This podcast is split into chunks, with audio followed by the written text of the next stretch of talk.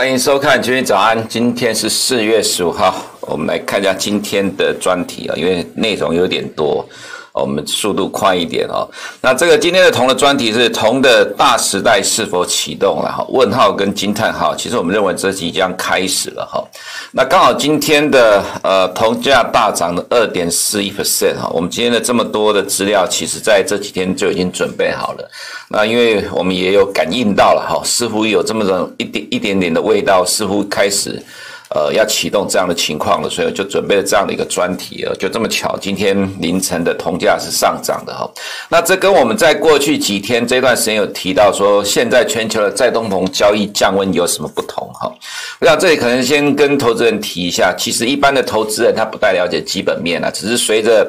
很多的市场的说法在起舞哈，那包括连再通膨交易也是从一月的五一月五号，乔治亚州民主党拿下了两席的参议院之后呢，就预期有基础建设，就启动了所谓再通膨交易，那一直到最近的降温哈，那其实那就只是一个市场预期，那到最终呃，在前两天公布的美国 CPI 其实看起来也没有上来的幅度很大，只是证明了这个美国目前来讲并没有很强的一个通膨压力，所以所谓的再通膨交易跟很多人喊的预期通货膨胀。到目前为止，看起来市场逐渐在降温，所以有一些基金经理人从这一些原物料商品里面撤退。那我们有提到说，其实呢，呃，虽然说再通膨交易的降温哈会影响到价格的部分，但是要有强劲的基本面支撑，呃，才能够带动它未来的趋势在持续往上走高。什么叫做基本面呢？哈，其实很多投资人可能你在操作原物料的时候，只会关注于一些新闻事件。那其实新闻事件有时候有时候只是噱头，有时候只是有时候是甚至是假新闻。它只能影响这个价格呢，短期一两天的一个情况。只有基本面的供需呢，才能带来一个长期的趋势。什么叫做基本面的供需？就是 demand 跟 supply，非常简单，就这么简单而已。其实原物料只要看 demand 跟 supply，你就可以能就可以找出长期的方向了哈。那所以我们今天。所要讲的大时代启动哈，大致上就是跟呃今年一月五号以来，呃拜登拿拜登呃民主党拿下了参众两院之后，确定占优势哈，那得以推出很多的法案，包括一点九兆美元纾困案，跟接下来的二点二五兆基础建设计划，这个都有很有可能通过预算协调方式在呃美国国会过关了哈，所以其实这是一个很大的助力，带动铜的需求成长。那当然今天的另外一个重点是在于中国哈，因为中国呢是全球。铜最大的需求国家，至少大概占了五十五到六十 percent。那今天，呃，铜价的大铜价大涨，主要是因为中国有色金属工业协会哈，呃，铜业分会的秘书长说呢，政呃中国政府已经针对铝的进行产能控管。其实昨天的中国上海铝价格也是上涨哈，为了配合国家气候承诺的一部分哦，铜冶炼产量很快就会见顶。此外，中国将允许不受限制地的废金属新标准来缓解进口铜原料的压力。简单来讲啊，就是呃铜的供给会受到限制的。为了达到什么哈？达到另外一个部分，中国官方在近期所提到，这个也是近期中国股市常在谈的。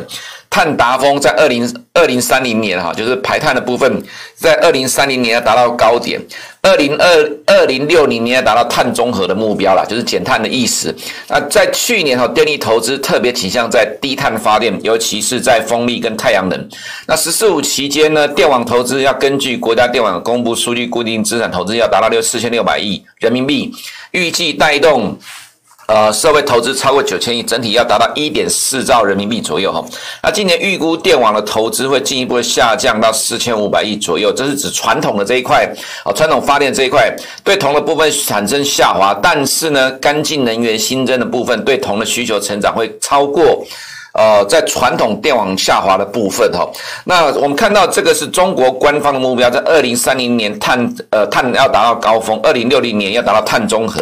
不过实际上哈，在近期哦有新的发展哈，就是说呃目前呢，中国的民间哈正在征求会员的意见，打算哈打算要提前五年的时间，在二零二五年达到碳达峰的目标，那远超过二零三零年的目标哈。那在二零四年要达到减碳四十 percent 哈，就是至少。官方的目标是二零六零年，但是民间的目标是要提前达成碳中和的目标，所以这个情况之下哈，就会造成原先所有的高耗能的领域哈，高耗能的领域部分呢是必须要去呃节能减碳的一个状况。那这会产生了一个什么样的情况？我们就来看到哈，电网的投资现在看起来哈，呃，今年减少了大概四个 percent，但是呢，在其他的电的来电力的来源的部分啊，电源设备就其他电力来源，就是像。呃，水力发电、风力发电等等，就干净能源的部分了哈。那呃，其实在这里面哈，成长最多的就是干净能源，像水力或者是风力发电、太阳能等等。反而火力是微幅的成长，也就是说，由其他的干净能源的发电来去带动，呃，这个达到碳中和的目标。那这个一样呢，会带动铜的成长哈，铜的需求成长。以今年的这个状况来看，呃，至少铜的这一块会增加大概五十万吨，那就会抵消掉了。呃，传统电网投资的下降大概四个 percent 左右，所以其实对于中国的整体需求来讲，同时持续的上升哈。再加上呃，刚刚前面所提到，其实在民间现在看起来要。提前的达成呃政府想要达到的目标哈，所以开始进行这样的一个动作。那在铝的部分已经产生了产能，已经发生了产能控管情况。铜的部分其实也即将开始了哈，所以铜的价格呢，在今天大幅度的上涨二点四一 percent。我们在这个地方的时候啦哈，大概在二月多的时候，这个地方铜价上涨的时候。呃，有跟投资人提到说，铜价可能开始要引发一波新的涨势了哈。那到目前为止，持续的高档震荡之后呢，再来现在有新的。触媒催化剂啦，其实在这边最主要就是反映，呃，拜登的基础建设计划，或者是当时候市场上所在高喊的再通膨交易了哈。不过到目前这段时间哈，就是我们在指的这个地方呢，再通膨交易降温之后，就要有新的题材、新的需求、新的基本面来刺激铜价的上涨。那其实很多的国际机构，包括像高盛等等的哈，都大概都有提到说未来铜的展望跟目标了哈。那其实投资人有兴趣可以自己找新闻来看，基本上就。就是从呃基本面的角度，供给跟需求，需求远大于供给的情况之下，呃，带动未来的铜的产业成呃产业的成长会大幅度的上升哈。所以呃这里面后面的一些资料的话，因为时间的关系，我们就不会做一一的说明，只是要讲的是以中国的角度来看，要达到碳中和，就是会提出很多新的方案去来带动铜的需求哈。那包括在电源的这一块的部分，那。呃，这个在未来来看呢，电源建设就是新的电力来源哈。二零二零年投资呃来到五千五千两百四十四亿人民币，年增二十九点二，未来还会再持续的往上成长哈。那所以对于铜的走势呢，我们还是比较处于中长期看好，而最近有新的触媒催化剂推动了铜价的上涨，我们认为哈，投资人可以关注这个部分哈。那有人提到说，美元的走升对铜价会有抑制吗？我们其实前面一开始就提到说，哈，这个呃，对在通膨交易的这块的部分，它其实是一个题材，是一个想象的空间，到最终。还是会要看基本面才有办法能够支撑它长期的走势。那美元的升值呢，对原物料的价格其实多少会有一些影响哈。那其实其实之前我们在谈到呃谈到铜的价格的时候，我们有提到说，在我们先看铜价的部分，在这个地方呢，三月这个地方其实是呃美元快速升值的一个时间点，刚好也美元升值压抑了铜价，这是其中一个因素。第二个部分就是很多的国外基金在从呃原物料的商品里面呢。开始减码，所以造成很多原物料价格在整个三月份都是盘整。当然，它多少跟美元的价跟美元的价格走势有关哈。不过以现在这个情况来看的话，美元的走势，我们认为短期现在是小幅的呃小幅的震荡，因为债呃债券殖利率看起来利差呃暂时在缩小，所以美元暂时的贬值，这其实反而也有利于铜的价格往上走高，这是其中一个。不过我们不会把美元的走势拿来当做决定是铜的长中长期波段的价格的主要的依据，最主要原因还。是在于基本面，我们还是强调一点的哈，原物料商品的投资，它决定长期方向的不是在美元呐。虽然很多人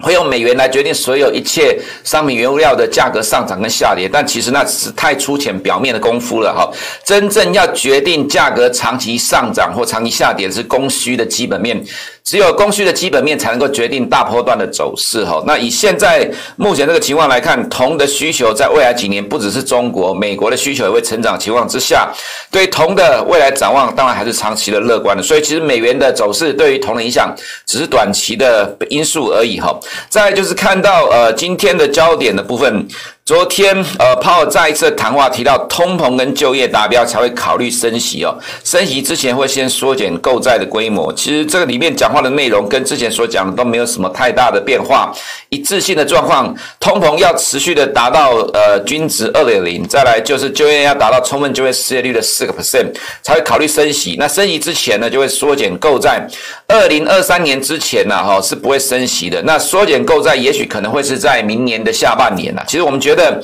缩减购债，投资人也不用把这个东西当做一回事了哈。其实你只要去看历史状况就知道，我们不用花太多时间在讲，因为我们之前已经讲过很多次了哈。其实市场上每天都很多的事件，你不需要说，呃，对于某某人讲些什么话，就需要去大做文章，觉得这有什么大不了的事情哦。其实缩减购债规模，在美国的历史上大概也只有二零一三年那一次 taper tantrum 哈，它造成债券价格大跌。但是呢，其实股市完全不受影响，继续上涨，所以不用太担心这个问题了。但是高盛跟 Jamie Morgan 呢公布了财报，财报都大幅度的超越了市场的预期哦。等下在这个部分我们做个简单的说明，看来提一下我们认为了哈，对于美股的反应的看法。那接下来本周的财报，今天有 Bank of America，还有现在道琼最大成分股 UNH 花旗，还有 Morgan Stanley 哈。那每一天的财报都很重要，但是更重要的是下个礼拜。开始有一堆的道琼成分股哈，那这个礼拜公布的道琼成分股就是高盛跟 JP Morgan，那另外下个礼拜有一堆的工业股、可口可乐消费等等哈，在下周公布，还有大型的科技股，比如说像 Netflix 呢，下礼拜其实才是真正影响美股的关键。意思是说，今天的高盛跟 JP Morgan 一涨一跌，看起来有。呃，是属于中性的情况哈，不过呃，真正影响到是从下周开始，这个其实在去年呃，在今年一月的时候也有类似的情况。等一下在美股部分我们会提到。再就是今天礼拜四哈，是中国呃观察货币政策一个重要的一个时间点，因为今天有一千五百亿 MLF 到期了，周期借贷便利到期哈。那要观察的是哈，今天中国央行会不会对市场释出大量的资金去冲掉这个部分到期的部分，而且还要。超过，也就是净投放了哈，因为其实二月、三月的 MLF 来看的哈，其实目前中国官方是零投放，那所以说这就是为什么。很多中国的内资投资人、股民都说，现在中国官方正在紧缩货币政策。虽然你看中期的，呃，中期的借，呃，这个贷放利率哈，LPR 其实是没有什么动的哈。但其实以这个，呃，不管是呃逆回购或者是 MF 来看，其实在这两个月哈，二月跟三月来看，其实对市场都没有什么大量的增加，甚至是维持令净投放的状况。所以今天的一千五百亿 MF 到期哦，其实不用等到九点半，九点就知道了哈。你看官方有没有续做？但是如果续做，只是维持呃等量的资金，也就是零投放的话，那其实会对于呃今天的 A 股多多少少，我觉得还是会有一点点负面影响了哈。这可能是在投资 A 股的投资人，你需要去留意到这个状况。虽然昨天有反弹哦，不过看起来低档震荡的情况还没有解决掉这个近期负面的因呃负面因素所带来的影响。再就是台股的当冲比例高达四十九 percent，今天台积电法说，等一下我们会说明一下这个状况哦。先看比特币哈，呃，今天呃在 Coinbase 上市之前先大涨了五个 percent，那 Coinbase 上市之后呢，呃，第一天的上市就小跌零点一个 percent，我们觉得是震荡了，还好了。不过 Coinbase 的上市哈。涨了三十一点三一 percent，反而让今天的科技股普遍的回档。那其实找不到什么太明确的理由，有需要让今天的大型科技股普遍的回档，大概只有这个事情了哈。那这个事情，当然今天比特币也是小幅的回档，但科技股普遍都出出现回档。那所以呃，把它解读成说是因为 Coinbase 的上市呢，带动了大部分的科技股下跌，这是合理的哈。那这也是因为这样的关系，我们认为今天的美国科技股下跌只是暂时的震荡拉回，借 Coinbase 的上。上市理由去短期的拉回而已哈，再来就是看呃高盛跟 JP Morgan 的报财报，这里面有提到，主要就是在交易收入这一块的部分哦，像 JP Morgan 预估呃市场预估值是七十二亿美元哦，那出来的话呢，实际上是九十点五亿美元，Y Y 成长二十五 percent，高盛的话是。预期五十三点五亿美元，实际出来是七十五点八亿美元，都远超过市场的预期。美国银行花旗啊、摩根士丹利还没公布了哈，但其实目前因为美国第一季的交投非常的热络，股市不断的上涨，所以带来财报非常的亮眼。那当然，至少就对于股价上来讲哦，高盛今天就一度的大涨二点三四 percent 哦，虽然留了上影线，因为整个股市市场是下来的哈。那高盛其实对于今年的呃接下来的看法跟。呃，JP Morgan 一点点的不一样，那只是说他讲到说第一季状况非常的亮眼，不知道未来三季是不是能够跟第一季一样这么好，但是至少会维持在高档哈，这是高盛的说法。那 JP Morgan 股价会跌的原因是因为他看到了贷款的需求薄弱，那贷款需求薄弱的话呢，就会影响到未来的市场展望，所以 JP Morgan 股价就跌了。但是一个涨一个跌，那高盛的股价要比 JP Morgan 来的高一倍以上，所以其实对于今天的道琼影响是还。OK 了哈，不过其实接下来就是要看，呃，其他银行所公布的财报是不是对未来的贷款需求会有同样的看法。如果是的话，那这个可能对于金融股的股价可能会比较不是正面乐观了哈。所以其实反而我个人觉得说，高盛跟 JP Morgan 的报告出来结果，你要去看到的是这个对未来的展望是不是比较偏保守一点？这应该多少会影响到道琼的股价。但是整体的道琼走势要看下个礼拜有一堆的道琼成分股才会比较明朗。所以我们认为道琼还是高档震荡的状况。S M P 五百今天受到科技股普遍下跌的影响了哈。那科技股下跌，普遍呢哈，都是差不多一样的跌幅，找不到什么太明确的理由哦，所以唯一能够找得到就是 Coinbase 上市趁这样的一个利多，短暂的拉回哈。Apple 今天跌了。一点七九 percent，Microsoft 一点一二 percent，Amazon 跌了一点九七 percent，Tesla 呢大涨八 percent 之后是呃跌了大概一半了哈，跌了四个 percent，NVIDIA 是呃跌了二点五七 percent 啊，所以整个纳斯达今天跌幅零点九九 percent 其实不算大，那纳斯达跌幅一百跌的比较重一点，就是大型的科技股里面，我们认为就是短期的震荡而已的哈。呃，在下周之后到四呃到四月底，都是大型科技股公布财报，会比较有明朗的状况。这个其实在今年一月的时候也发生过哈。刚开始公布财报的时候，看起来市场上好像变得利多不涨，结果到隔两周。科技股公布财报，普遍都带动了指数跟个股大涨，所以真正呃影响到呃走势上来看，还是要看下个礼拜的走势哈，由财报去决定。那 SARS 的话，今天也是跌了大概一点一九 percent，受到整个市场呃有回档的影响了，所以我们觉得这大概就短期的震荡还 OK 哈。十年公债殖率的今天。呃，小幅的反弹呐、啊，不过从整个架构来看，看起来是高档震荡在慢慢偏弱的一个走势。刚好在这几天哈、呃，德国的公债殖利率连续四天的上涨，所以使得利差急速的缩小。利差急速的缩小呢，从一月五号以来这一波的美元的上涨，就是来自于利差的快速的扩大。那所以造成这一波的回档哦，跌破两百天均线、二十天均线，直接来探到五十天均线，刚好也是在三月这个地方整理的位置哦。那么在这里止跌，这里也是颈线哦。坦白讲，我个人觉得。如果要看以我们常常在讲的微笑曲线理论来看啊，这是基本面的部分。呃，其实美国经济成长对于汇价终究会有支撑的情况之下，来到这个地方应该会开始出现多头抵抗了。当然，从高档到低档这一波大概回档了两美元左右了哈。那我们认为说，其实短期如果再因为殖利率的下呃利差缩小的话，再跌的空间有限，在目前这个位置开始就持续会出现了这个呃震荡的一个状况了哈。那其他的部分就持续的反弹非呃非。这个非美货币持续的反弹，日元也是持续的反弹哈。原油今天大涨了四点九四 percent 哈，跟我们之前所预期的有接近啊，接近是指说我们认为在五十天均线震荡完之后，中期的基本面还是会支撑油价中长期继续往上走高。那么今天。呃，来自于国际能源总署调高了呃全球的原油需求哈，那认为说呃至少要增产两百万桶才能够供给下半年短缺的部分，这个就带动了今天的油价大涨。这就是我们一直在强调的新闻事件或者是美元只能影响短期的走势了。那当你可以说今天是美元下跌，所以带动原油量都涨，不过其实还是要有基本面的供需才能够去支撑原油量价格有长期波段的走势，也能够让你能够在。震荡的时候，知道要去寻求买点呢，继续的呃做多方的操作。那我们对于呃不管是铜或者原油的需求，从基本面角度来看呢，其实今年还是乐观的哈。黄金的部分呢，就随着殖率的上涨而下跌，还是在五十天均线之前有压力了哈。其实这个商品我们就没有看的那么好，那还是在低档震荡。玉米的话呢，因为中国的数据哈比市场预期的来得好一点，所以今天涨了二点二九 percent，也带动了。黄豆反弹哦，还是强调现在看起来，从上一次的 WSD 的报里面，玉米的基本面数据呢会比黄豆来的强势哦，所以会是由玉米来走下一个波段的啊，那黄豆就会跟着被呃玉米拉动。不过焦焦点的话，我们认为还是看玉米就够了啦哈，因为至少从基本面的角度来看，投资人你要操作这个商品也会比较安心，拉回都会找买点，而不是在这里不断的吹来吹去，到底做多做空你也不知道。趋势上，玉米的基本面还是比黄豆来的更强一点的哈。那再来就是。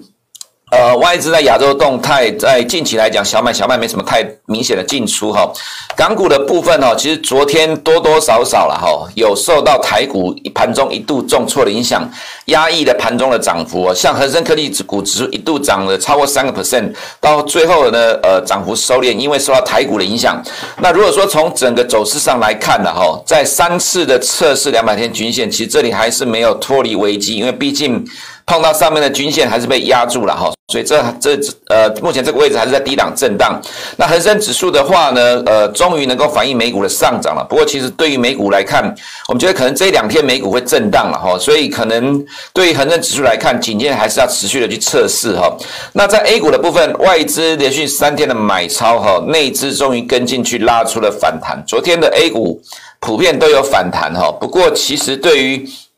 A 五十的状况来看，哦，走势就没有那么强，也是受到台股有盘中大跌的影响，所以涨呃盘中的上涨也被压抑了哈。不过以整体的角度来看，其实这个地方低档有多头抵抗是还 OK 了哈，只是说。我们还是要强调，我们看平安的走势真的不强了哈。那这个走势呢，其实还是一个非常弱的走势。那中国平安现在是最大的权值股哈。如果中国平安的走势没有办法稳住，转而往上走的话，要靠贵州茅台，看起来暂时也不用期待太高。那么 A 五十近期的走势看起来顶多就是只能低档震荡。那沪深三百的话，在两百天线这里有多头抵抗，就暂时再撑一下。不过这个走势还是不强啊，所以我们还是认为说，其实对 A 股，就像今天盘前呃刚。前面所提到，今天是测试中国货币政策的关键时间点。如果今天只是零投放的话，那可能对于投资人来讲会有一些负面情绪，其实多多少少还是会压抑到今天 A 股。如果有正投放的话呢，可能今天的 A 股就能够继续的反弹了。关键就看中国央行怎么做哈。那至于在台股的部分，昨天我们先看一下加权指数哈，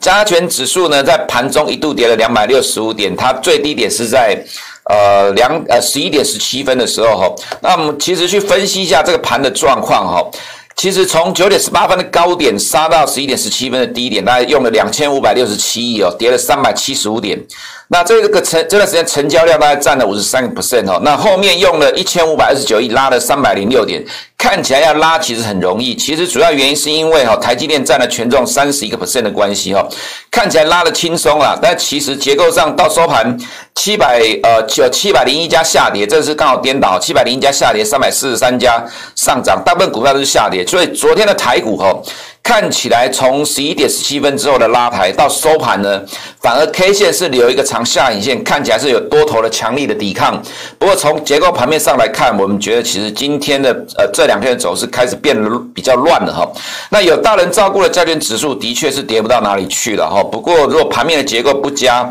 那美股在这几天来看呢、呃可能是高档震荡的情况之下，其实我们觉得还是会有卖压，这是第一个。第二个是呢，当冲增加到了盘面上的三十。九个 percent 哈，这其实对盘要稳定其实不太乐观，原因是因为这样的情况之下，